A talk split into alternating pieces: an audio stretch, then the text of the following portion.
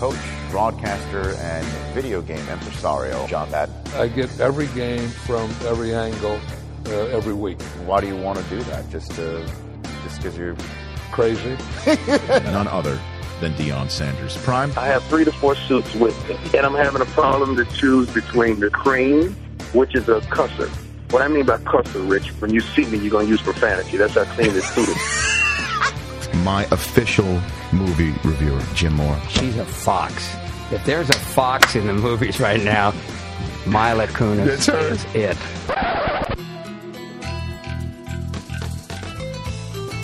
I don't download many podcasts, but when I do, I prefer the Rich Eisen podcast.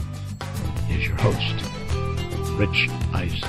Welcome to this edition of the Rich Eisen podcast presented by Bud Light. Uh, we already had a, a quality podcast posted on NFL.com slash Rich Eisen, also on iTunes this week. You can download Adrian Peterson, Tim McGraw, and Suzanne Johnson, uh, the wife of the owner of the New York Jets, Woody Johnson, uh, as she was promoting a new uh, line of women's apparel on NFLShop.com. This edition of the podcast, Mike Mayock and Gabrielle Reece, hardcore football, and then uh, Gabby comes in here, talks a little bit of football, talks a little bit of Deion Sanders, with whom she went to college, um, Chris Brockman, Chris Law, Mike Del Tufo. This is a fun show.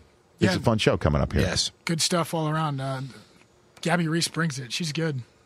She brings the noise and the She funk. was great. She's Yes, going to help you with your 40 time. Yes, that's all good stuff that's coming up here on the Rich Eisen podcast presented by Bud Light. Let's get right to it. Here's Mike Mayock. Let's talk some hardcore ball. And uh, there's nobody more hardcore than my uh, my good friend Mike Mayock joining the Rich Eisen podcast presented by Bud Light. How are you there, Mike? I'm doing pretty good, Rich. I don't know if I'm hardcore, but I'm doing pretty good. you pal. are hardcore. You're hardcore. We we both know it. This because uh, for, let's let's start with this. How much film have you already watched this week? I don't know. It's it's the early part of the week, so I watch a lot. As soon as the stuff comes in on Monday morning from NFL Film, Right. I'm pretty much on it the rest of Monday and Tuesday. because you're professional. So uh, let's get to some of this stuff uh, from week number three. I'm going to start macro with you. Uh, we did we we threw this out there on NFL Game Day morning, and I'd love to get to, to, to know your thoughts. Certainly based on the the fact that we are seeing some offensive numbers through the first three weeks of this season that were was was truly remarkable. They, they, they've been off the charts. Now we expected obviously to see some uh, anomalies because of the fact of what happened with the lockout. Uh, but we talked about it NFL Game Day morning with the rule changes. Uh, Is the NFL trying to legislate out defense in this game? Let me give you two thought processes there, okay? The first is um, as a former defensive player, I felt like just about every rule change in the league in the last 20 years has benefited the offense. And it doesn't, I mean, you can go back into the 1970s with Mel Blount and the Pittsburgh Steelers. And, the, you know, the reason they implemented the five yard bump rule in the NFL was because the Pittsburgh Steelers started clamping receivers all over the field and nobody could get away from Mel Blount. So that they put the five yard rule in. And ever since then, then it's the liberalized holding rules for the offensive linemen. Then it's you can't hit certain players that are that are at risk in certain positions, and certainly we're all for safety. But at some point, you can't take away a defense player's uh, tenacity and ability to make a play, which I think we're getting more players to think about these days. Well, I mean, it's just it's it's uh, it's a shame of how I'm now watching a game, and I, and I imagine fans are watching it the same way too. For instance, the LaRon Landry hit on Monday Night Football in the first half. I mean, what a great hit that was, laid out. Um, one I forget which receiver of, of Dallas. Although I, I I need I do need a scorecard to keep up with who's playing receiver with Dallas these days. I think it was Um, Ogletree. Yep. laid him out, and my thought, my first thought was, I hope they don't throw a flag. You know what I mean? Like that was my first thought, and then when they didn't throw a flag, I was relieved, as opposed to being the way I've watched football the rest of my life. Instead of just getting up out of my chair about what a great hit that was, I'm already thinking, I hope they don't throw a flag. then I'm, oh, I'm relieved they didn't throw a flag, and then I'm marveling over the hit. You know what I'm saying? That's just the way things are getting right now. And I'm with you 100% of the way. And I'm a former defensive back, and, and those are the kind of hits that that you, you know you, you, dream about, and the opportunity to make a play on the ball and a clean break and a hit as the ball gets there. And uh, there was nothing malicious. or, or dirty in that hit. Yet you and I both thought a flag was going to come out. I, I'm sitting there thinking, was it the crown of the helmet? Was it a defenseless player? Does it all add up? And and I'm with you. I, I don't like it. I, I, I'm struggling. And, and let me make a second point here about the offenses, and then we'll we'll put it all together. Mm-hmm. And that is that I've been saying for a couple of years now that uh, the flow of information from colleges to the NFL is unlike anything I've ever seen. It usually goes the other way, from the NFL down to college. Now, more and more NFL offenses are spreading the field and using spread technique that the colleges have been using the last few years. You know, for two reasons. A, that that's the kind of players they're drafting who are used to those things. And B, I think the NFL offensive coordinators are doing a better job than ever at getting talented players the ball in space, and that's what the spread offense is all about. So when you add all that up, Rich, when you, the liberalized offensive rules, um, the concern about defensive players and, and getting penalized, and then the spread offenses. Look at the Buffalo Bills, for instance. I, I heard Marshall make a comment the other day that I agree with, and I've been saying for the last couple of years, which is it's almost getting like arena football. And no offense to arena football, but I don't want 76 to 72 every week. I don't want this defensive stop to be just an occasional thing. I want real football where it's competitive on both sides of the line of scrimmage, and I think we've gone too far on the offensive side. So, does does the lockout have anything to do with? it? Are we still seeing some residual residual effects? Of of not having OTAs and the new rules in which a, a uh, a coach can't send a message after a poor defensive performance by throwing these guys in pads for a predominant part of the week, and thus the the tackling is not worked on. Are we seeing residual effects of that, or uh, is this truly something the NFL competition committee is going to have a headache over when they start meeting again? And next year we're going to get something to, to make sure that everything goes back a little bit more in balance. I, don't think it's that much of the lockout effect. You could almost have made the case a couple of months ago that the lockout should help defense because it's more about reaction and less about timing and precision. So the only thing, and I think you hit on it, was the tackling. Teams don't do much live tackling, if at all, anyway, but I do agree with you 100% about the padded practices, and that was my big issue. And I don't know if you remember, but you, when you and I talked on a couple of phoners during uh, when the lockout ended, mm-hmm. my big thing, having talked to several coaches before I got on the phone with you, was not about all that kind of stuff. It was about taking a coach's ability to coach his team and make decisions based on what he saw on the game tape away from him with padded practices versus non-padded practices, and there are certain times when when you need to get in there, and and certain things have to happen in a practice, and it doesn't have to be just after a bad game. It can be after any game when a coach says, "Heck." We didn't play well last night. We need to get tougher. We're going to go in pads three days this week, fellas, and that's just the way it's going to be until things change.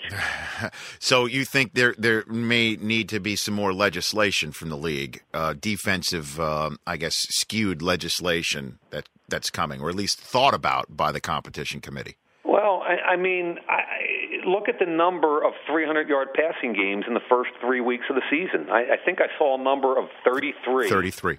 And I think the highest in the previous history was in 09, 20, or 21. So the 300-yard passing game, uh, which at, used to be an anomaly, is now commonplace. And I just kind of look at this thing again, and, and I'm saying, gosh, I, I do want padded prayer. I do want to put the ball back in the coach's hands to let them coach their. You're paying them a lot of money. Let them make the decisions. And I, I'm hoping, and I've talked to some of the guys around the league that are pretty high up as, as, about some of this, Rich. And I'm hoping what happens is that when the, the uh, the residue of the lockout and all the new rules kind of kind of is in the rearview mirror. I'm hoping common sense takes place, and we don't need quite as many OTAs and mini camps and everything, but it is also about giving some of these young kids an opportunity to learn offenses and defenses. It is about working on football movements so we don't get all these injuries we're getting right now. There is some common sense that can be legislated back into the football industry to make it a better game, and I'm hoping we move that way. Right, and and, and even with all that said, even with the hand wringing that we're sort of doing right now, uh, you and I, Mike, uh, ratings are up.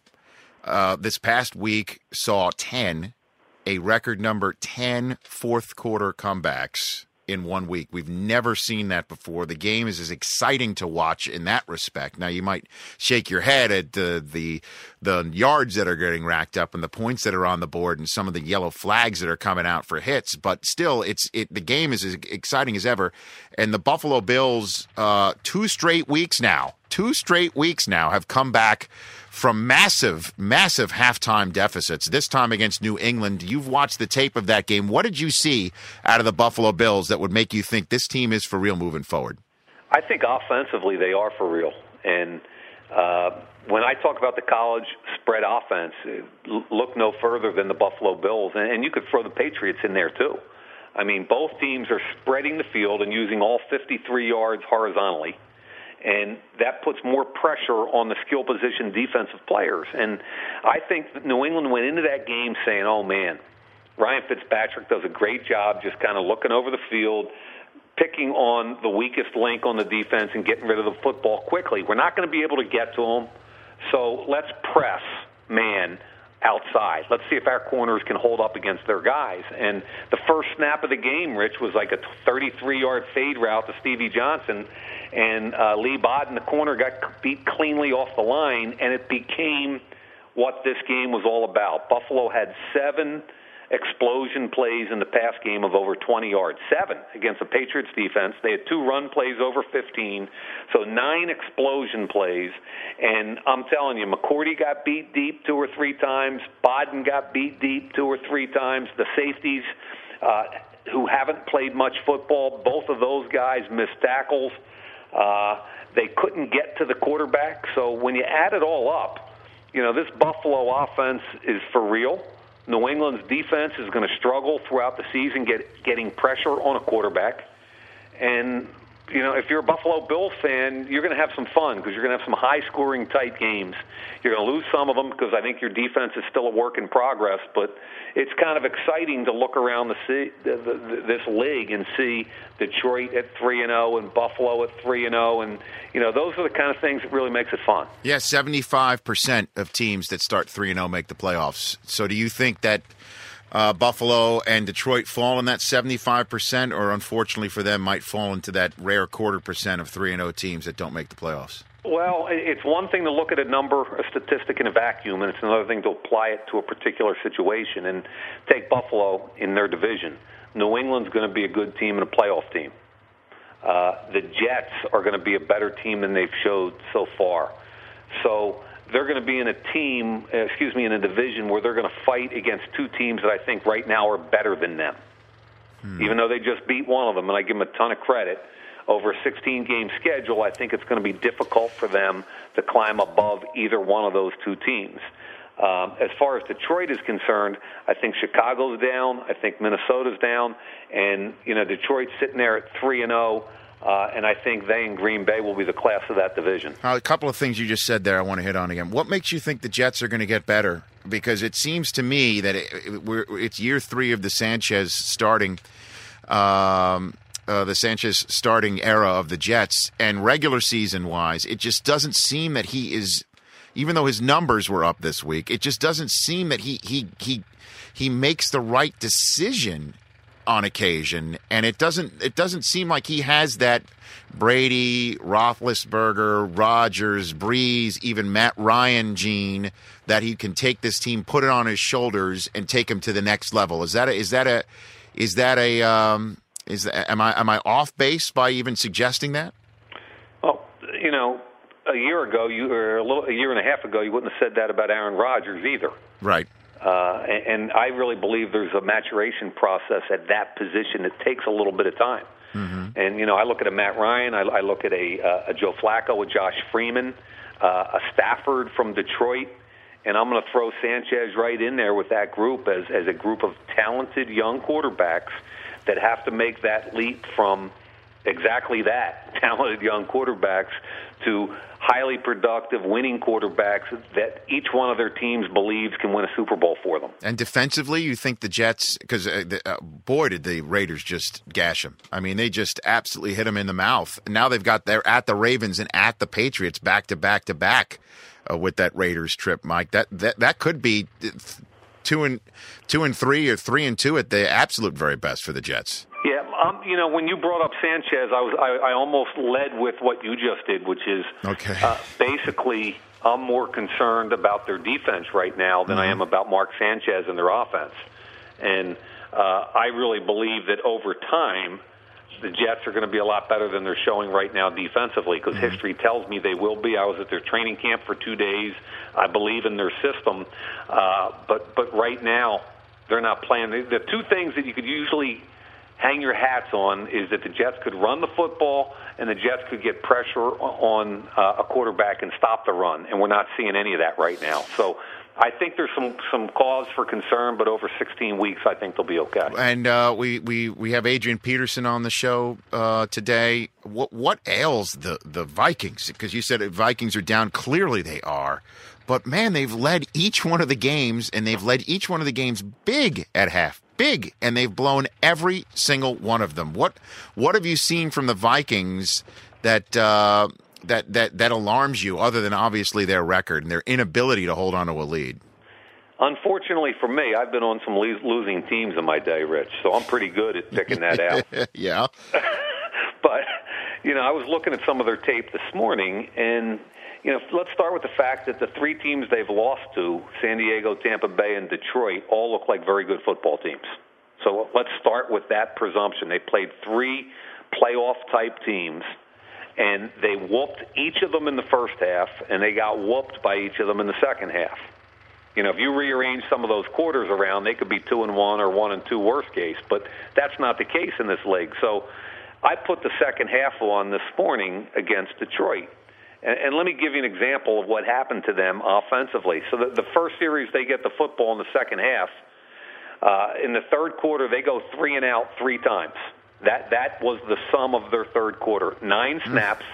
Adrian Peterson had two carries. How does that and happen? Went, how does that they went out three and out three times. But how does that happen, Mike? How does it happen? And, and also, Adrian Peterson's waving the punt team back telling the coach, "We're going for it on fourth down. Let's do it. Let's do it." And they give the ball to the up man, Toby Gerhart. That, well, you're going to start you, you start fooling or tricking that. people. Yeah, you still there, Rich? Yeah. Sorry, I didn't. No, go for it. So this is what I believe happens to teams when they shoot them. It's no one thing, but there are a bunch of little things you point to the tape, any one of which would have changed the game. So they go three and out three times in the third quarter. The last one is a third and one situation at the end of the third quarter, and they throw an incomplete pass. Third and one. Okay, you got the best tailback in football. And on the one hand, you can kill Leslie Frazier for that. On the other hand, Percy Harvin was open, and Donovan McNabb made him wait for the football. Okay, it, could, it should have been an eight or ten yard gain on third and one, but Donovan made a mistake. Okay, Let's go into the fourth quarter now. Vikings are up 20 to 17. First time they get the football, they throw a 21-yard bubble screen to Harvin. Okay, that's their first first down of the second half. Here we go. Then they go into the series you're talking about, minus one, plus two, and then on third and nine, Michael Jenkins gets eight. Now, I would tell you, Michael, I watched the tape. Why is Michael Jenkins breaking that route at eight when it was third and nine? He had one on one on the outside. He had the corner driven off. I would call it a lack of discipline. So they pick up, that should have been a first down. Nobody wants to talk about that play. That should have been a first down. Now it's fourth and one. This is the one you're talking about. Mm-hmm. Here comes Adrian Peterson. You know, Gerhart is in the blocking position.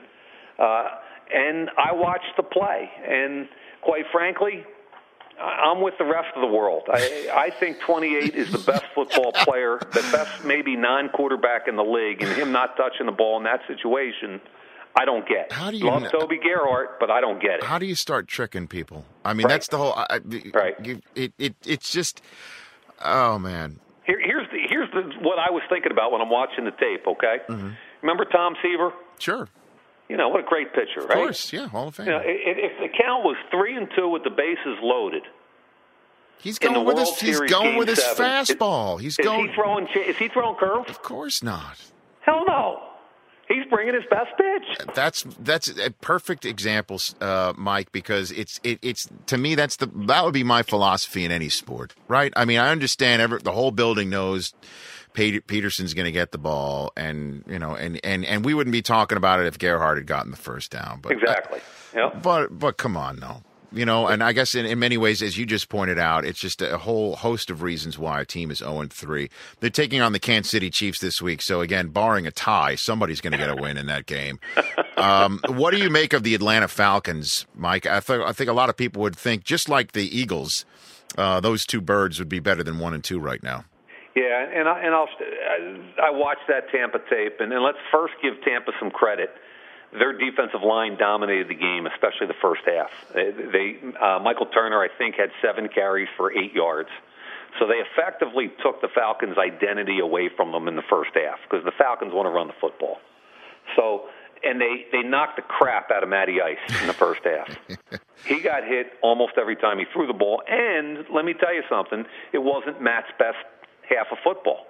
I mean, first snap of the game, they went play action with two vertical routes, and for some reason, he didn't throw the ball to Julio Jones, who was open. I mean, he looked right at him and pulled it down. So the, Matt made some mistakes in the first half, and the Falcons came out in the second half and spread the field, gave up on their run game, and he almost brought them back. Um, but Matt didn't play well. Roddy White dropped two passes in the fourth quarter, either one of which could have won the football game. And to be honest with you, their offensive line's not playing at a playoff level. I mean, to me, that's the whole thing right now for the Atlanta Falcons is their offensive line has to play at a higher level if, if they want to be a significant Super Bowl contender. We're in Seattle this week, and uh, it, it- you know odds are that they'll they'll even their record. But you never going into Seattle. I mean, the Seahawks are just a different team at home in, in, in a way, perhaps more than any team in the NFL, right? I mean, they're, they're, that twelfth man is literally uh, a, a tangible. I It's, think it's about a, it. It's a cool building, and, I did the playoff game last year where they Right. upset New Orleans, and I don't think, and I've been in a lot of domes, stadiums. I could not get over the reality of the noise in that building with the cantilevered structure and the engineering that was put into it. It, it was the loudest building I've ever been in, and when they get that rocking, it's an advantage. There's no question. Quick hitters with you here. What'd you make of Vic's post game comments that he doesn't get the flags that other quarterbacks do, and he, that he should? What do you make of that? Just tired of the quarterbacks complaining in general. I mean, Tom Brady begging, um, Michael Vick begging. I mean, you guys have it easier than quarterbacks at any time in the history of the NFL. You get paid more than at any time. Just just be quiet and play hard. And the Eagles, uh, what what's their problem? I mean, they they've got a lot of them, Mike. They they they seem to have a lot Well, of problems, and and one of them being, I, I guess, in many ways, a reality check. Uh, LeSean McCoy uh, this week had had a quote that leapt off the page at me, Mike. LeSean McCoy saying, "I want to get this thing right." Here's here's the quote that LeSean McCoy said, and at least um, he can walk the walk. I say, I, I say this fully understanding. He, I, I think he's top five at his position in the league. It's Yep. personally, uh, but he basically said at the end, everybody's hyping us up to be this great team, and we lose two straight games, which sounds like he's got his head screwed on straight there. And then he says, nobody's going to give us victories because we got all the best players. Now I know he's still thumping his chest a little bit here, but uh, I, I- I'm not seeing all the best players on the Eagles through the first three weeks. I'm, I'm, I'm seeing I'm seeing an all-world quarterback who can't finish games. I'm seeing uh, DeSean Jackson uh, make very few big plays. I'm seeing Victor Cruz outleap Nnamdi Asomugha. Okay, I'm seeing a lot of that stuff, and I'm seeing I'm seeing a defense that can be exploited, even though they have a great defensive line. Tell tell me I'm I'm I'm off here with the No, Eagles. Rich, I, I, think everything you're saying, most people see. I, I want to go back to a month ago when I was at the Eagles training camp, and, and I told a, bu- a bunch of people were asking me. Every, it was the day Asomugha showed up at camp, and everybody was just going nuts. And I just said, let's calm down and understand this is going to be a work in progress. You got a new defensive coordinator with all kinds of moving parts. You've got an offensive line that's going to be younger and and completely different from a technique perspective than they've ever had with Howard Mudd coming in. And you got a quarterback with a history of injuries. Let's just slow down and understand it's going to take a while for this team to get real good. And I expect them to be much better the second half of the season than the first half. And I'm going to stick to those comments. That's what I believe. And you know, you look at this team, and they do have a really good defensive line, but the the linebacker situation is questionable, and the safeties are average athletically. They're really gifted at corner with three of them, but they got to figure out how do you use that group of three guys. Asante Samuel is the best zone corner in the league. The other two are man corners. Now they can play zone, but their best suit is man. Mm-hmm. So they got a lot to figure out, and and the biggest problem is, you know, the offensive line. They've had injuries. Uh, they they can't get their first round pick into the lineup. Um, they've got different players playing different positions, and they're learning all new techniques. So Rich, I, I hear you, and trust me, I live in Philly, and the sound you hear in the background is just hundreds of thousands of Philadelphians jumping off the bandwagon. okay, but but my point is, calm down. It's 16, 16 games, a lot of freaking games, man. Take your time, get better each week. Try to solidify the, you know, your quarterback a little bit and and you'll move forward. They're, they're going to be a good team in the second half. The schedule does soften for them over the next couple weeks, so they, they can make a little bit of hay, starting with a home game against San Francisco that they should win.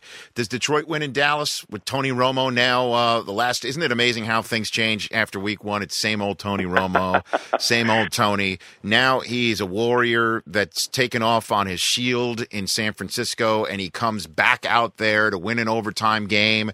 And Monday night, he is the captain on the field. He's a coach in cleats, making sure that all the new receivers, because of them being ravaged by injuries, knows where to line up, where to go, and he he beats the Washington Redskins on Monday Night Football, and now he is Tony Romo, next great quarterback of the Dallas Cowboys for sure. It's really remarkable how things change, and his performance the last two weeks ha- was incredible. That's that's for sure.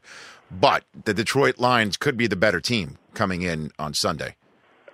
You know, I, I get a little frustrated because we in the media push all this stuff so hard. yes, we do. We do. Well, and, and let's let's and I always try to kind of bring everybody back into reality, into context, and say, you know, he threw one pass in San Francisco to win the game down to the one yard line and kick a field goal. See ya. This last night I give him a ton of credit for being a tough guy, but there was never a question about whether or not he's a tough guy. He is a tough guy. I, I really like Tony Romo. I will. I love watching that guy play. Has he answered questions about what he's going to do at the end of games going forward against quality opponents? No, and that's going to play out over the landscape of this schedule. Um, the thing that's really that, that I was disappointed in last night was I just thought it was a really poorly played football game on both sides. It was almost embarrassing some of the things that that happened out there. And was it kind of exciting? I guess so. But man, I mean, how do you have a center in the NFL that doesn't know what the snap count is?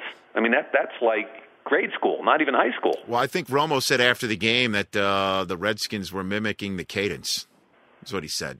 I think the kid. I think the kid got uh, rattled. Got, got he got rattled. and he got he got he got snookered a couple times. And, and what did the Redskins do to get them to line up in the wrong places? And, and what about right. the guys that ran out of bounds when they shouldn't have? And, and what about oh, the guys that didn't wow. run out of bounds when they should have? And I just sat there watching the game and, and just going, man, these two teams. I understand the injuries, and I understand playing young people. I, I get all that stuff, but it's got to be better than that. Well, really to does. me, to me, that's why the Patriots are always going to be a good team because you never see that. They are they are always drilled in well, situational football. I mean, they're you're right. Always, and Let they me give you, did always you, did you know where to line up. Jacksonville game? Yes, I did. When when the Jaguars were in the huddle as the clock was starting to run out because they were they were in a uh, a rule decision up in the booth, and depending on which way it came down, the clock could start upon the ref spotting the football but nobody in Jacksonville, including their rookie quarterback, who, who I hold partly responsible. But how do you not know that? How are you standing in the huddle in the fourth quarter of a tightly contested football game, and the referee marks the ball, and the clock starts to run, and you're still in the huddle with 20 some seconds left in the game, and down six. That's why Belichick called that timeout at the end of the game in Buffalo. A lot of people were wondering why are you calling timeout when the ball is now on the one yard line, and what was he screaming about with the referee? And it's because he was asking, "Does the clock start now?" And the referee said it does, and that's when he took the timeout. And a lot of people were left scratching their head, but you got to take the timeout at some point. And that also brought up an interesting part about this new rule about all scoring plays are challenged, Mike. Yeah. Because yeah. if it was the old rule where uh, you had to cha- you had to use your own challenge to challenge a scoring play. I bet Belichick wouldn't have challenged that. He I bet, wanted the ball back. I, I bet he would have said, "Fine, make Yeah. it a touchdown. I've got two timeouts and all that time, and my all-world quarterback. I'm going to come tie the game." He was doing everything he could to ensure that what played out wouldn't, which was three kneel downs and a field goal. Right? He would have totally let that go unchallenged. Yep. Like Agreed. uh, it, that's that's the first time that new rule change, I guess, manifested itself at the end of a game in that manner. I had not Right. seen that one yet. Yep. You know, that's an interesting one. So, do you think Detroit beats Dallas in Dallas? The way Dallas played last night, yeah, I do. Wow, it's amazing. They look good, man. I think they're for real. And I, I mean, Buffalo, I still need to see on the road. You know what I'm saying? I need to see them on the road and On the road See if they did that. defense. If they did that in in New England in week three, I'd have I'd have been a little bit more of a, bel- a believer, as they're saying right now in Buffalo. and and they should they should eat this up. It's it's great, and I hope they do make the playoffs. They are fun to watch. No They're- question. They're it's a fun watch. league. It's let's play a little defense, but it's, and let's tackle a little bit. But but it, it's a great league. Yeah, I know. And Tampa has an opportunity to improve to three and one on Monday Night Football against Indianapolis, um, and uh, New Orleans can go to three and one if they win in Jacksonville against the. I mean, that's fresh meat for Gregg Williams. I I I I've, I don't know how. Uh, how uh, Gabbert's going to get any rest this week? I'd, I'd I'd be a little nervous about that one. Well, I, I think Jacksonville made the right move. And by the way, people don't understand their defense is really good. Yes, it is. and, and is competitive. And, and if you can play defense and run the football a little bit, that's the best uh, best way to prevent a rookie quarterback from struggling. That's the Matt Ryan, Joe Flacco, Josh Freeman, Mark Sanchez recipe. Good defense, solid run game. And I would be remiss if I if I didn't uh, ask you about this before I let you go. The Chicago Bears, uh, uh, a mere, I believe, four yards rushing from Matt Yeah. Forte. They seem completely out of whack uh, on the offensive side of- of the football. Defensively, I think everybody thinks that they're they are who we think they are. Um, they've got Carolina and they've got uh, Cam Newton coming into their house this week. What do you think about the Bears moving forward? Are are we are we con- overly concerned about a team that won 13 games last year and they're going to be they're going to be that team again, or or are they just not getting those uh, those little mistakes happening by the other team that they're taking advantage of that allows them to get to that 13 win plateau last year? Well, a year ago, I said they weren't a playoff team because I, I didn't believe in their offensive line. At this time last year, I, I was very outspoken about their offensive line. And I thought Mike Tice should have been the assistant coach of the year last year with what he did with that group. So they draft Gabe Carimi. They moved J'Marcus Webb from the right side to the left side. And I watched the tape of the first game where Cutler got sacked five times against Atlanta. But I thought there was some real hope there. I mean, rookies or young players are going to make young player mistakes. They just do. But I thought there was a chance for that line under Mike Tice to progress. And then all of a sudden, the right guard, Lance Louis, he's out. Uh, Carimi gets an in- injury. So now the right side of your line is gone. You let Olin Kreutz go. So 60% of your offensive line is gone. And that was already the suspect part of your team. So I don't know how you protect Cutler if you don't run the football and shorten your drops. And they did some of that last year. I gave Martz a ton of credit as the season progressed. Instead of the seven step drops, he went three and five. He went play action. He moved the pocket. He did some things he doesn't like to do to protect Cutler. And I think he's got to do it again. And you can ask Marshall, you know, Mike Martz doesn't like to do that. That's not his deal. But my contention is that uh, Matt Forte is one of the better players in this league, and he ran the ball nine times, I think, for two yards. And the other three carries were by Cutler that were non-sack Unbelievable. carries. So nine carries and 57 snaps or whatever they had. I mean, just uh, you can't win that way. It's still early, as you point out, though. But for some teams, it's getting late early. Uh, thanks for doing this, Mike. We'll see you uh, six, six weeks until Thursday night football. On And by the Network. way, we're going to be in the booth uh, Monday night down in Tampa doing a practice game, getting ready. hey, So, uh, you and Nessler. Yeah, we're doing a whole practice game this this Monday night, and I'm all pumped up, and I think we're going to have some fun this year, Rich. Uh, we will, we will. And then, uh, what's your next Notre Dame game on NBC? Let's pop that one. A week from Saturday with Air Force, and you know Notre Dame has Purdue this weekend, and they ought to come back to Notre Dame Stadium on a little bit of a roll. So they finish up their Big Ten schedule this week. I mean, seriously, Yeah, they right? They- the Pac-12 at, at, at risk, and you know, with USC and Stanford, but yeah, that's so exactly. everybody keeps telling me, "Hey, Notre Dame should join the Big Ten. I'm like, they're all, they're halfway there. I mean, well, they're got three Big Ten, they got three Big East, they got two Pac-12. I mean, you know, a couple of service academies. You There know, you go. There you go. I love it. We'll see you on NBC and obviously uh, uh, Playbook and, and Total Access. I mean, you're you're a, man, you're a man of many trades. Thanks for doing this, Mike. I appreciate it. not a problem, Rich. Good talking to you. There's the one and only Mike Mayock on the Rich Eisen podcast presented by Bud Light. Now it's time to uh, raise the estrogen level on this program. Long overdue. When does Uh, it happen? Like once every two months? Uh, it's it's like locusts. It's like once every six years. This show's only been on a year, uh, but it's it's great to have here on the Rich Eisen podcast, presented by Bud Light. Gabrielle Reece, good to see you, Gabby. Hi, honey. How nice to you? see you. Good to see you. You too. How's it going? Good. You're good? Yeah, really Life's, good. Life's good.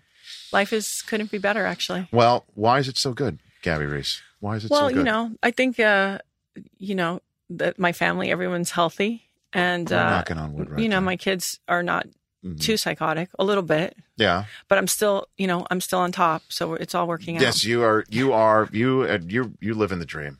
You live the dream. I am. You. Uh. You are here. Um. Not only to promote GabbyReece360.com, hmm right, which is a website where people can go and get Well, for for all your female um, audience that you Yeah. Mm-hmm. have, so all so many of them. There are many. don't- three, four. No, no, no, no, no, no, no, no. Your wife. I, and, I, um, I, my my my um, wife is she's she's we we throw her out of the demographic. So for your you know- boys, since your show's sponsored by Bud Light, I know that this is really a high priority. no, no. but, listen, um, we just we just discussed with the owner of the Jets. I saw her. She uh, was wife, Suzanne intense. Suzanne Johnson. Very intense. Yes. Uh, pointed out forty four percent of the National Football League's viewing audience women.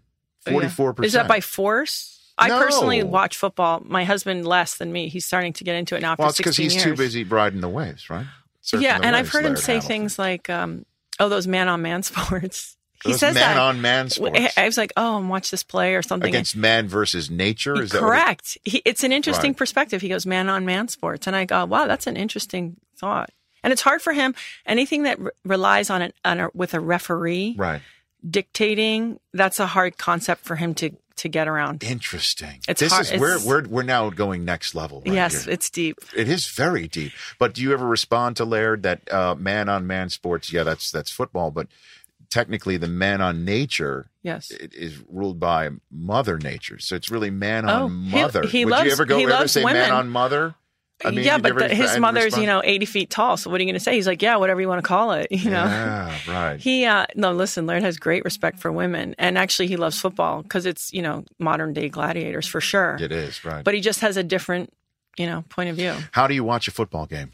I mean, are you get intense? Do you do you throw stuff at a? You know. Do you have a- what's your- honestly- do you have a favorite team? Let's start with that. You know, Do I okay. So I grew up in the Caribbean, and then I went to Florida State, yes, you did. and so um, I and Dan Marino was the quarterback of the Dolphins, Right. and I I've always liked the Dolphins. Really, he's the one who you know sort of got me involved uh, with he, the Dolphins. he himself, Dan Marino himself. I just appreciated his intensity. It always looked like his face was red and was going to explode inside that football helmet. And I thought, you know what? I love this guy. And also, I think I started cheering for him because you sort of want someone like that to have reached that pinnacle that Right. they're striving for. right. And so that's how I started um, becoming a fan. It's through Dan Marino's red. Did you come on? Do you face. Not? know, do you always, remember that? always, and it always. just you thought, oh, I I mean, know. just listen. I appreciate that in any athlete or you know person who does something that they're passionate about, where they are there, they're there to win. There's no question. They're intense every play, and I love that. You're in the Florida State Sports Hall of Fame. I know. Is that funny? You were a I pay, I know State who to Hall pay. I know who to pay. Oh, come on. so you were you were you were in Florida State uh, at- playing volleyball. Back Correct. day. Yep. I in the it was. I was on a lark actually. I I didn't pick up volleyball till I was a junior. Mm-hmm. I moved from St. Thomas to St. Petersburg, Florida, and I was six foot three and, and got involved in, in playing volleyball. And Right. you know, a coach from Florida State, uh, my who's my dear, very dear friend Cecile Reynaud, Uh, it's like you know you can't teach height, and um, Right. I got a scholarship. Um, I had sort of four offers for volleyball scholarships, and I went to a BC camp for basketball and about thirty for basketball. Right. So I was like, oh, volleyball, because there was only four. so, um, Uh-huh. and I like the idea that the net was between myself and my opponents. But, um, Yeah. and I think that's where I learned to really fall in love with vo- the game of volleyball was in college. Yeah. Uh, So because you, you didn't bring it from from the Caribbean. no, and I, no I was, passion for volleyball. I, well, no, there's a little bit. And I played for a minute my sophomore year, but, uh, it, you know, we weren't into organized sports as Mm-hmm. much there because you didn't understand that there was opportunity. And when you were at Florida State, you were at Florida State with our good mutual friend Yeah. Deion with- Sanders, correct? Mr. Sanders. Yeah, Yeah. I, you know, I went to college at 17, and and uh, as a freshman, Deion was already a junior. He was already prime time. yeah. The running joke was, um, and I only saw photos of it, so I, I can't tell you, but Right. that he had like a moped his freshman or sophomore year, and he was Deion had a moped. yes, and that apparently Deion was um, a little bit nerdy. And then, as his playing, and sort of, I think maybe he had an epiphany about kind of creating this persona. Well, he said that in his Hall of Fame speech. See, I didn't see that. In his Hall of Fame speech, Deion said that he created the the primetime persona to He make did. sure that his mom would never work again. He did. You know, I think, listen, a lot can be said about Deion. And, and I think for those people who know him, it's uh, Deion is a very smart, uh, thought, you know, thinking person. Yeah. And, and there's a lot of like things going on. You know, it's kind of like, you know, the light and, and the, the dark and everything sort of melding together. But Right. Deion uh, really looked after me when I was at Florida State. We, we used to do say no to drug talks. I don't know if you remember that program. Of course, that was Nancy Nancy Reagan Right. say no to drugs. and we would go to like the most local high school, Godby High School in Tallahassee, and and Deion. I didn't have a vehicle at the time, and uh, he'd say, Did "Okay." you hop on the moped? Uh, no, by now he'd moved up. He was a junior. Okay. Okay, he had a car. Okay. Okay. He traded in the moped. Oh yeah, I, yeah. No, he was nickels full together. on. Yeah, Okay. sure he did. And um, so he, I remember he picked me up and he'd be like, "Oh, good morning, Gab." Da da da da. da. And then he, I mean, it was it was the '80s, right? So it was the full on, like all the, you know, fake jewelry and all the, you know, Yeah, like he wore something out of like the Thriller co- collection. Oh, right? 100%. Right. And so all of a sudden we get out of the car and I'm not kidding. The he had sort of like a, a little limp swagger going and it, it completely changed. And I thought, oh, this is this is a, a form of performance. And I remember when he was going in the draft, he um because we were friends at that point and Right. I and I was working now um, playing volleyball at college. I gave up my scholarship, paid for my own school. Were you modeling at this point? I started after my freshman year and I was getting hassled from the NCAA's all the time from other teams. Because of your modeling?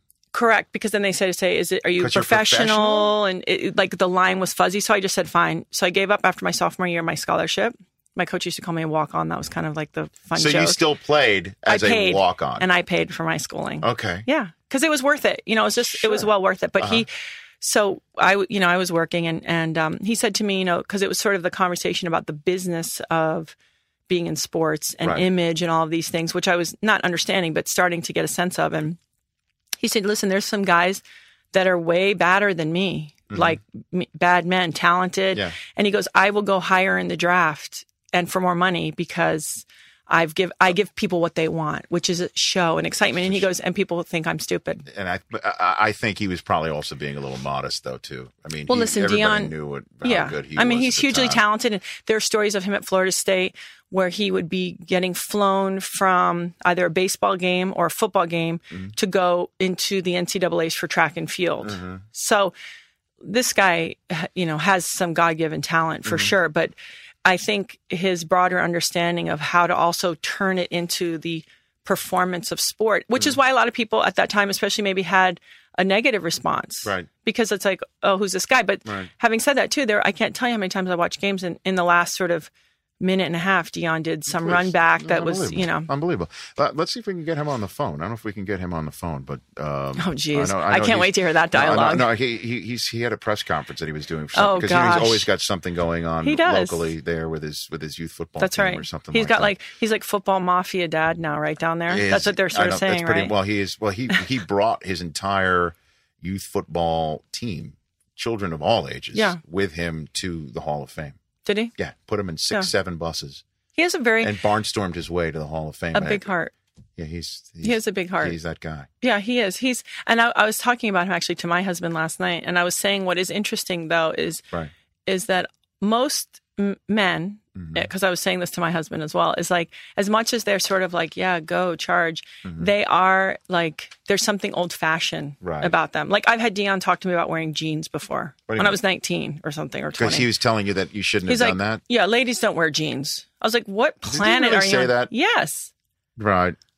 He was playing for the Yankees, and I was living in New York, and we met for like a dinner. Let's see if Wait, I'll tell that. you another quick story about Deion, just to show you kind of. So I had that. signed my deal with Nike, and he was already with Nike. And Tinker Hatfield, I had a signature shoe with them, Mm-hmm. and um, for many years, and and I was fortunate enough that Tinker was the designer, and Tinker does all the Jordans, and Right. he's amazing, right? Mm-hmm. And so I had my first shoe launching, and they were doing a promotion in DC, and I asked Deion if he'd come and support, you know, this launch. I just turned professional in volleyball and all this, and he he came to DC He's the best. and he was competing. I mean, I I think he was still with the Falcons, and I don't remember who he was playing baseball baseball for. He wasn't at the Yankees; he was somewhere else. But But I'm sure I'm sure there's there's many men that would have flown to all Oh my the gosh. country if you to support you, Gabby. I mean, let's let's let's be honest that's here. layered, right? Let's be honest here. Let's be. You know, I mean, man, you're man. It's a man. hey, it's not it's not bad to be a woman. No, No, it isn't. I like that. By the way, that I think women shouldn't fight that. Sounds, that. that sounds like a, one of those Motown songs from a Big Chill.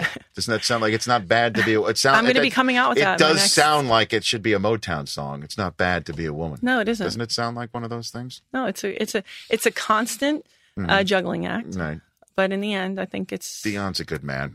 He's a good man. GabbyReece360.com. Tell me all about that.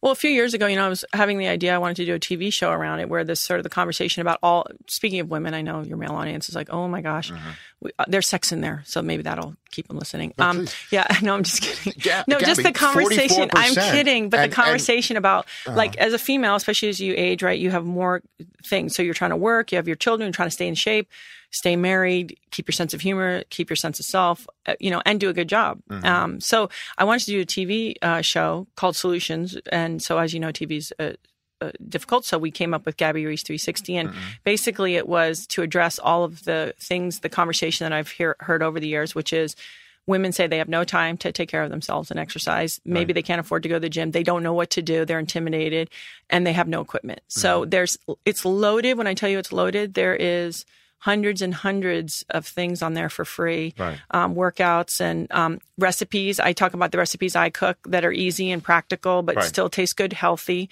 Um, there's the conversation. I have a blog on there called Death by Domestication, Mm-hmm. which sort of talks about kind of the fun kookiness of domestic living Right. for men too, for men and women, and and um, so that's why that that came out because at least we could we could give it a go. But um, yeah, it's because it's always about trying to do your best. Well, I'm I'm I'm going to take some of these tips. Are you? I am going to do that. Yeah. Well, you know, your uh, that's how we met was through your wife. Obviously, she is a stud, and uh, she. Well, I have to just to keep up pace with her. Good luck. And and and I did one of your workouts with you once, uh, and her in in a pool, Yes. right, where you Mm-hmm. put like this weighted vest on me, damn near drowned me. Well, I it's- mean, on the spot. It's I- evolved since then. Now we have dumbbells. Like the Oh, other day, I I, hope it's evolved because it sounds it was downright medieval. Oh, it's when I'm like, gotten well, I'm, worse. I'm I'm to put this vest on and dump jump into that end of the pool, the deep end. and then what do I do when I don't? in our house, up? we only go into the deep end. obviously, uh, you know. But so to me, I, I, I here's what I'd like to do because you know I run the 40 yard dash in my suit at the NFL scouting combine. yeah, I'm sure that you don't get nervous on that. It's you? never it's it, it it rarely goes well. It rarely goes well. You're a white guy. They don't expect a lot. Well, I mean, no, I'm a white I'm a white uh, 40 year old running in in a in a Prada suit. It doesn't Yes. really. It's it's well, the Prada is important though. well, I stopped wearing I stopped wearing wingtips to run in. I was going to ask you, what's your footwear? Well, my footwear is now. It's now. I, I now uh, three years ago when I blew out my hamstring. Not doing, it. that. Yes. You didn't warm up. Well, I do five hours of live television before I do it. That's my warm up. There you go. Sitting on my Nice ass. hips- hip it's, It's, never, it's terrible. this year, I I I did some little bit of a warm up, hmm uh, but I I'm now wear I now I now wear running shoes because I'm not I'm not going to blow out an Achilles doing this stupidity. You know what I mean? That's like, right. So what I Do you try hard? Of course. Okay. I just want to know, like, do you No. really like you give it your Gabby, all? Gabby, I only know one speed. okay. That speed is slow. Right. But I only, you know, it's what it's what beats within. That That's right. Really wor- That is it's what right. works. So, uh, all that said, Uh, I think you know. I know you're geographically unsound in the winter months, right? You're you're you're you live in Hawaii. Uh, in Hawaii. Well, because my husband's season is in the winter. All, the low pressures that bring snow bring large waves, and so we need to be there for him. of course. Oh. No, no, I'm, I'm, I'm No, I know not- it's just, it's like the life of a farmer. You know what I mean? We're Indians. We follow the weather. but it, it is. but it is. It's it's that's the man versus nature sport of it all. It is. I, how- I, I but that's when I need the training though. Is Okay. that, you know, well, I can set it up for that- you to yeah. meet the boys because my pool is still available. I've got guys that meet there Tuesday, Thursday, Saturday, even when we're not in town. What do you mean? They just use your pool? That's correct. And we have a gym downstairs in my house, and they use that too Monday, Wednesday, Friday. So I, I, I who are the guys? I Um, mean, because I, I still need to know. I mean, guys can't just like work. Not like you know you with the workout group with with my wife and and uh, and some other fantastic women. Mm-hmm. Yeah, They're I'm sure you women. loved walking into the room with all women going, It's- I'm in hell right now. No, no, I, I, I actually don't mind that. Five women, more than five women It's, but it's one of those things where where women can sometimes just show up. Okay, I'll I'll come and Yes, I'll do Gabby's that's thing. correct. Guys have to know who the other guys are. I got to know. I can't just show up. Well, they're lovely guys who are very guys. studly, um, and they'll take good care of you and run you through the ropes. Is and one of is one of them Chelios? Chelly, you know, he Is one of them Chelios? Because I, I I that I'm already in over my no Chelly. Chelly isn't there during this season. He's now got a grown up job uh, with Detroit. With the um, with it with the wings. Correct. Okay. Um, I think he, you know, I think he suffers. I think Chelly would rather be on the ice, to be totally frank with you. And and, Wow. and in seeing him, he's still in shape, but you know how that is. I know that's why I don't want to be one of those guys It's- walk in and like suddenly I'm working out with Chris Chelios. No, I no, mean, Chelly won't be there. The summer is the I is nearly the drowned in your pool. Know my speed, Gabby. the, the, the no there's a couple guys but you know listen it's all about your individual experience Right. level right if one guy's using 50 pounds you could use 35 what's the difference right. but you know things like and that's and that's the great thing about the pool right it's not like it's a race everyone's just trying to sur- like oh yeah we're breathing it's and it's all good right Yeah, literally, it was a survival of Yeah. the unfittest for me. well, that's this is Laird's, you know, thing. The other day I went out to train with them, and I go, "Okay, what are you guys doing?" And he goes, "Okay, we start with 100 jumps. So you go on the 12 foot. Mm-hmm. They were doing, you know, big weight, 50 pounds. I could only do 30, and you just do 100 jumps from 12 feet down, Mm-hmm. holding the weight. But the whole thing is low impact on your body, okay. work in oxygen dep- deprivation, Yeah. which I know you love, Yeah, but it'll help please. you in your run, Okay. and uh, it's explosive training. So listen, Okay. for me, the training isn't about I'm going to be better than somebody else. It's about me being the best I can be. Well, maybe if you come back state, I'll take you through Are it. you you are going to come back stateside every now and then? Absolutely, now I've got to get to work. Okay, so you'll be here. I'll be here, I'm and I'll have you take you, through back- the paces. Okay. When do you when do you have to run? Uh, mid February. Oh yeah, we can definitely get that done. Week after, it's two weeks after the Super Bowl. Okay, but we got to start before February. Do uh, name it, All right. please. I'm here. I'm, right. I'm here uh, when when the eight games of the NFL Network broadcasts on Thursday night. When you sit there and Laird is battling nature Yes, and watch us watch the football. we can only hope. Uh, we uh, that's just when I'm out of town. Otherwise than that, I'm in town. I'm Okay. Los Angeles. I will definitely hook you up. and I'm ready to go. I would love to take And care then of you. next time when you and you come have, in, your speed will increase. really, Oh yeah. so you uh, this is great. You, Gabby Reece, are going to get me under six seconds on my 40 yard dash. Well, we'll see. Yeah. Maybe you should wear track pants too. Well, if Prada makes them. I mean, that's the whole thing. Is that people always say to me, "Why don't you start running in running gear?" Whatever. That that's not you know. That's not going to do it. Well, who and wants plus, to watch at least me do that? I don't know if who wants to watch me do any of this stuff, but Uh, I think it, the Prada. At least you're looking snappy, but still. uh huh. Mhm. Okay, And then, uh, can we just talk about one second though? Can we talk Sure. about uh, Tony Romo for one second? please. Oh gosh, yes. Because okay, because before I came here, I was like working out and the TV was on, and I have to say he said something that I thought was really uh, great. Mm-hmm. Uh, he was talking about how you know they have 16 days, pretty much out of the year to do it, That's and they it. train so hard, and that so if you can play, you really want to. Right. I thought it was just really the best. What the reminder of what is really the best thing about sports, which is people's true desire. It's not just their job, but like you know, here he is with his lung and all this stuff, and he and he still uh, Yeah. appreciates that Dedicated to his. To it's his 16 craft. days. Right. That's it. 16 16, days. That's it. I mean, you're lucky. Okay, so you go on if you get in the playoffs and such, but Right. 16 days because I think living with Laird, I've learned that because the the low pressures, the swells only come once in a while. We've had winters where he's had maybe 12 really good days, then you got to be ready. ready Punctured and long or not. just whatever it takes. And I think sometimes like with the business of sport, it gets like people forget because the athletes seem spoiled or no, no, no, no, and they're making money and such. But that that underneath it still is a lot of hard work Right. and the love of you know playing and competing. It's There great. See, I thought it was cool. It made me like him ten times more. you didn't like him as much before. I, I was sort of indifferent about Tony Romo. I, I mean, Who's sorry, the Je- Jessica Simpson thing kind of killed me from the start. I don't know. I don't know why. sorry. It was just kind of, but I can understand. She's a beautiful girl, but still, Right. just, you know how that turns into something else and you get distracted about the athlete when they become more celebrity than Okay. athlete? I don't know. No, no, please. you'd you'd know all about being celebrity and an athlete. Well, I had to listen. My whole thing, people don't realize. Like, I was having this conversation with Abby Wambach, you know, the soccer star Yeah. from the, who's you know really incredible, about the dance about being a female athlete, Mhm. because you you you have to be. It's different. You can't just put up numbers and take home your paycheck. It's completely different. Do you know like the average salary of a USA women's soccer team Right. player? Do you know what it is? It's not Beckham's salary. Forty to sixty thousand dollars. Right. Correct. So if a girl, by being a little more well spoken, a little more charming, a little more something, Right. then makes a little bit more outside of her arena, that's a form of survival. Of course. Mm-hmm. Of course. So anyway, so of course I understand it, but that was just a. Speaking of Deion, that was sort Yeah. of a lesson. I I thought, oh, if this is what it's going to take, because beach volleyball, you're going to make forty grand, right. then you know What do you think of Deion's new DirecTV commercial? I, the wig's a little far. Mm-hmm. You know, But it's, it's on. yeah, He's just it's on. but he's that big. I know. It's actually kind of good. I wish I could do that to my kids sometimes, like when they're Just being really them in a little precocious, just be like, Uh-huh. yeah. So, who is your favorite NFL player? Do you have one? Uh, Who do you like to watch? I like Wes. Like Wes Welker? I do because he, he's sort of like uh how how can you say it? Like he's not really supposed to be there. what do you mean he's not supposed to be there? No, I'm just saying like on paper stature? and everything. So a guy yes, like that who's not saying. only not really Drew Brees, same thing. Like they're not really supposed to be there, Right. and they're the the reminders of what uh, passion and heart and hard work Yes. um, and probably really hard training, off season training uh, does for a person.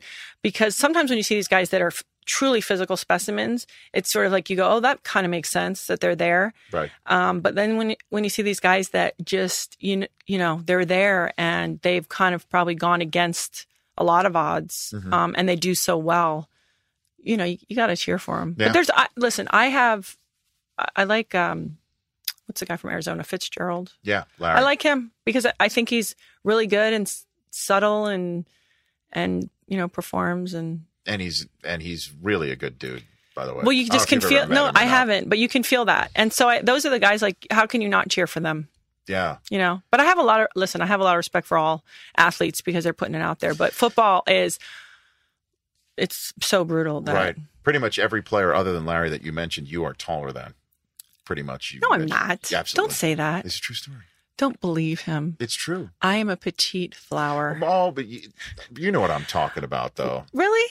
I guess. Well, I guess, but they're like as wide as they are big. I mean, they're just the fact that they're so big and so fast. I get there's guys 320 pounds that are faster than I am, and you just kind of go, really? That's Yeah. not supposed to happen. Every year at the combine, they get bigger and they get faster, It's just- and it just jumps. it's it jumps out at you every single time, and then I step to the line, in your Prada suit. and that's why I need your help. So again, just to summarize, they're going to remake White Man Can't Jump to I go White on- Man I Can't get- Run in Prada suits. That's correct. yes. I go to GabbyReece360.com. Correct. I take a look at some of the recipes that No, are even, they're even, you just point them to your wife. Look at. no, no. I take a look. I take a look. I take point out look. to Susie which ones I Well, want her to make. I'm, I'm trying. I'm I'm trying to to weed weed out uh, the the the the men from the women stuff that's on this side. It's all women. You listen, and stuff. I if mean, men wouldn't be freaked out by the fact that it's me training, I'm not. the training is very. I am uh, not- it's I- genderless. How the did training. I just? I just told Oh, you. no, no, I I'm almost, literally, almost I- took. I, I no. almost took a, a dive. I, I can literally almost took a dive in your pool. I mean, Well, I know, but that's you not the nearly had to objective. We're fish trying me to. out of your pool. That's how much I was into. I'm like, I'm going to go there. I'm going to try this thing. I'm going to. Yeah, the dog, the baby, and Susie. a- you were ready. You weren't in Prada, but you had everything else. I pretty much did have my my. you have a nice dog, by the way. Nah, he's the best. He's so sweet. Hudson the dog. He is. He's like a person. Have your pets spayed or neutered. Help control the pet Brought to you by. Tony. Uh, I literally turned into Bob A's? Barker. Oh yeah, Tony LaRussa. Tony LaRussa, Uh-huh, he's way into that. Uh, he still is. He's still every year. Every year he still has this thing up in the Bay Area. But yes, I brought the whole family yes. was there. No, but I, I'm just saying the workouts are genderless. I don't um, mind. This has been a conversation. I've had the best trainers, um, certainly that I could have access to, guys Right. like Paul Chek and certain guys that have taught me a, a ton. So Mm-hmm. even though I'm in, you know, spandex and I'm a woman, Mm-hmm. the training is really for everyone. Okay. I believe it. Yeah, So and then- you're not jumping into a pool. That'd be good. Certainly, I'm glad you were there You're to, to help, you know, um, police the situation. Uh, so, and then, and then we'll we'll stay in touch. Yeah. When you come back from For your speed training. from your from your Hawaii paradise Mhm. lifestyle, Yes. and you come here to to work and and do your thing for whatever projects you're doing right now that we'll Mhm. talk about when they when they hit later Yes. on. Then we'll find some time to to chisel me. Let's be honest. Yeah, you can get Right. ripped. You can every time your wife has a baby, she seems to get more in shape. Deion Maybe that's it snapback ability. Okay, there you go. That's Maybe too bad it. we can't figure out a way for you to birth. Maybe that'll just help your speed. Then no, then now now I'm becoming intimidated. But you know, by the way, by the way, listen. Yeah. They, I remember when I was at Florida State, the track athletes would come in the weight room, and you know their bodies are just insane. And Mm. they would say though that some of the women would become faster and stronger Yes. as long as they were young enough. Like some of them were quite young, like 20, 21, having kids. Uh-huh. That something about those hormones and such would make them faster. You might want to think about that. So are, are you telling me to in, inject? And it sounds like an Oprah show or or something, like that? Is that because I, No, I definitely think- not. That doesn't work about out. Your I butt's just gonna get bigger. I think that's how Manny Ramirez got out of uh, got went into retirement. Oh. you know, I can't do that. That's so sad. no. That is sad. What about basketball? We could talk about that another time. Oh, Lockout. Yeah, we could do that another time. Yeah. What is it? A five hundred million dollar uh, cap? Just trying See, to contain I know those the whole salaries. thing- let me tell you something. We just went through four months of that insanity with the NFL. I tell the NBA people, go with God. I, you know, we're, Good luck with that. We're playing games here, and that's it's all about it's all about me at this point in time. That's what I'm saying. The Is it? NBA, like All right. I, I, I do but love we the did. NBA. But we did It's say great, but- though last weekend. Let's just bring it up one more time since it is about the NFL. yes, The craziness Mhm. in some of the games and how different the outcome was. it's unbelievable. Made it so much more It exciting. was excited. See, Exciting. You were an NFL fan, Gabby. I am. I love. I listen. I love sports, and Okay. I and again, I really admire these guys putting it out there. That's good. Yeah. Well, uh, Gabby Reece, 360.com. It's good to see you. Good to see you. Next- Maybe the NFL guys should change their uniforms into Prada suits. Maybe that's what they should do. They could do that. That would Yeah. help me out. It would work it work it out. It would help me out. Mhm. Excellent. We'll, we'll we'll keep on workshopping this thing. And the bottom line is, I, I want I, I I'm I'm asking for your assistance and your help. Okay, if And you're I- serious, I'm dead I serious. am I'll serious. help you out. I'm dead serious. We'll make this part of the podcast right. moving forward. Gabby Reece on the Rich Eisen podcast presented by Bud Light. That's it for this edition of the Rich Eisen podcast. Again, download the Adrian Peterson, Tim McGraw, and Suzanne Johnson edition of the show that posted on Wednesday. And prior to week number four, we talk all sorts of quality football on that podcast as well. Uh, Chris Law, do you have the fan camp information, Bud Light fan camp information I do. week? I do. Bud Light uh, fan camps for week four, October 2nd, Mm-hmm. uh, popping up in Minneapolis, Minnesota, uh, Denver, Colorado, Detroit, Michigan, and uh, Charlotte, North Carolina. Ah, four very fine locations. Yep. And you can get more information on the Bud Light Facebook page and also uh, Chris Law. What what what uh, what what must we keep in mind as we move forward with the fan camps You must be 21 years or older. to participate? Yes, sir. Um, also, uh, we, did throw up a poll last week on richeisen.nfl.com or nfl.com slash richeisen. Take your pick. About the pig parker? About you uh, oinking it up. You were oinking it up pig parking last week. And, Do you mean, uh, or do you, do you, do you mean that I, I parked in a certain spot that was uh, available to me, and then all the other cars that were pig parking left before I left, making it look like I was the pig parker? Is that what you're referring to? That photograph? That sounds like the voice of a guilty man, if you ask No, me. it's not. It is not. It's it's called extenuating circumstances. Is what it's called. so what what do we have here? So, uh, is Rich a pig parker Was the question, and with uh, a, sh- Don't call it a landslide. Is it really? I mean, you're the Walter Mondale of online votes. Uh, yes, no excuses comes in with 83.17 percent. so I'm I'm I, I'm a landslide loser. Is what you just basically like called me. Mondale I like it. back? That I was a mean, quality. I think that was 20 80 years before I was born. A quality mid '80s political reference out of you, Chris Law. You're, you're growing. You're growing up. Dr. Farrow, week. eighth grade or 11th grade social studies, I think, coming through. Social studies, History. dude. You could not be taking social studies in the 11th grade. It was- okay, it was called definitely AP called World AP History. World History by then. I mean, Notice uh, the are AP you, advanced placement. Nicely done. But are, are you also saying that you were taking language arts in the 11th grade as yeah, well? tou- touche. By the way, it's also your Home junior year of high school. It's not 11th grade. TV 101. Dude, Oh man. Oh, but still, a He went to a state college, a qual- hey, so did I, buddy. So did I. University of Michigan is a state college too. Sorry, private All school, right, right? where did you go to school, Brockman? Syracuse University. All right. I got into Syracuse. The town I grew up went in was Seton Hall. called State College. No lie, obviously. That- I know that. Of Penn course, State. you went to you went to Seton Hall, See, right? but I got into Syracuse. I still have my new house letter. Dude, Big Ten is That was a big the, thing the for me. big the Big East. The is- Big East was huge when I was there. Yeah, but we're but done we lost now. to you guys. now. We're done They're now. done now. It's a su- it's such a it's sad. And it was on the day that Dave Gavitt died too. The Talk about it. Day of the funeral? No, Just bad. I think it was the day he passed away. Yeah, it's just it's terrible. What happened to that? The man who created the Big East. It's such a shame. Syracuse founding member. Well, the the Big Ten's going to get Notre Dame, Oklahoma, and Texas. So it'll be a pretty awesome conference. I don't know if- when that all happens. Notre Dame is already, as we talked about with Mayock earlier on this podcast, they already play a th- uh, uh, like, Like- a third of a Big Ten schedule Yeah, anyway. They might as well just do it. They always take on Michigan, and Michigan State, and It's they're the in TV they're thing. in-state rivals in And Purdue. and Purdue, yep. It's the TV thing, though. I don't know if they're going to do it just based on that. They shouldn't. I mean, they have their own deal with NBC. Yeah. and They play as as, as Mike called it, Pac-12 teams. It's a little odd to say. Yeah. The uh, the second poll question that we threw up was Yeah. pretty interesting because you know we've been debating whether to break this up into two parts. It's tough to get through a two and a half hour podcast.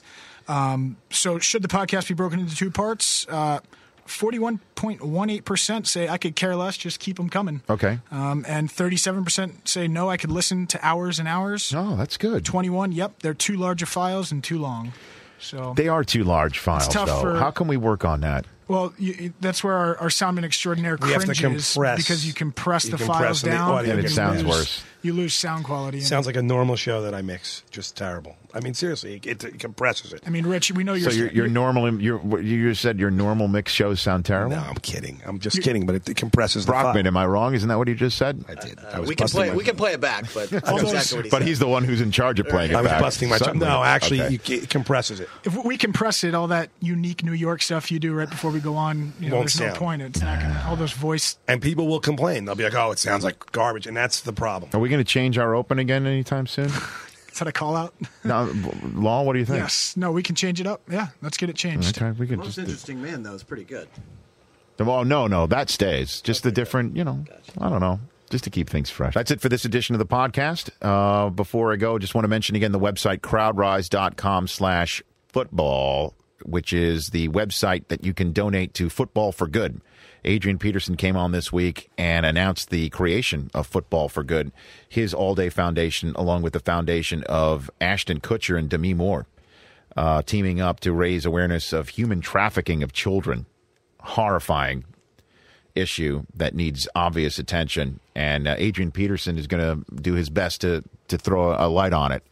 Every time he scores a touchdown, five thousand dollars matched by matched by Ashton and Demi. and then you can donate money at crowdrise.com slash football and enter uh, several sweepstakes to win not only autographed items of Adrian Peterson's, but also a potential meet and greet with Adrian in the state of Minnesota before a Vikings game. Good stuff right there. That's it for this edition of the Rich Eisen podcast presented by Bud Light.